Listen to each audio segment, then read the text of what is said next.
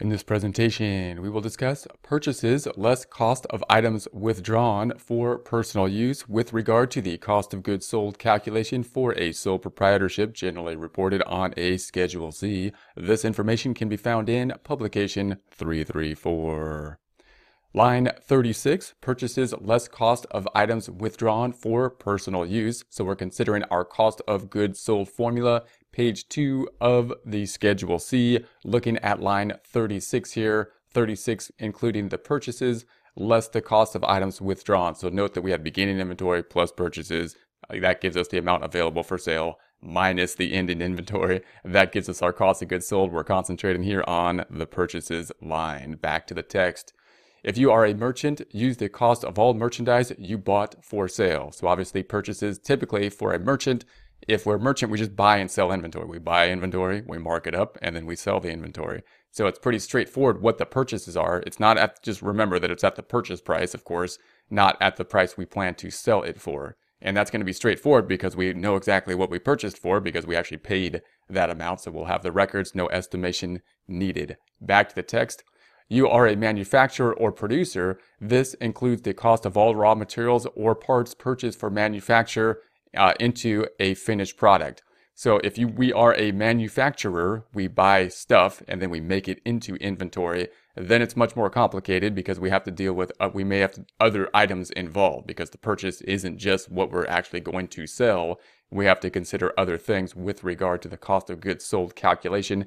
Just remember that whenever we make inventory, then of course a large part of the inventory is going to be the what we purchase in, in raw materials, but also the, the labor that's put into it. If we have to pay for the labor and materials and possibly other costs like overhead or something like that could be included uh, if we're talking about the manufacturing. So it gets much more complicated in that case. Back to the text, trade discounts. The difference between the stated price of articles and the actual price you pay for them are called trade discounts. You must use the prices paid, not the stated price, to figure your cost of purchases. So note that we're not using the stated price when we go to purchase something. If they give us a discount, we have to report the inventory that we purchased for what we actually paid for it. We can't say, well, the sticker price was this and we only had to pay that much, so we're going to report it at the sticker price. No, we're going to report what we paid for it and in one way or the other, that usually is the way that's going to be easier to do because we know that what we paid for it is actually what we paid.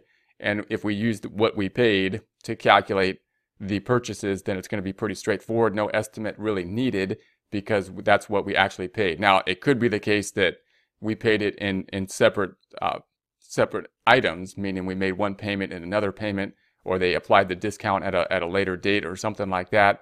But in one way or the other, uh, what we actually paid should be the amount typically that we're going to report as the purchases. Back to the text. Do not show the discount amount separately as an item in gross income. An automobile dealer must record the cost of a car in inventory reduced by any manufacturer's rebate that, that represents a trade discount. So if you, there's some type of rebate process, that can confuse the process a little bit because of course we're going to get a rebate on it and that the timing between the rebate and the payment could cause some confusion, but note the net of the rebate is actually what we paid for it, and that's what the inventory generally should be recorded at. Cash discounts.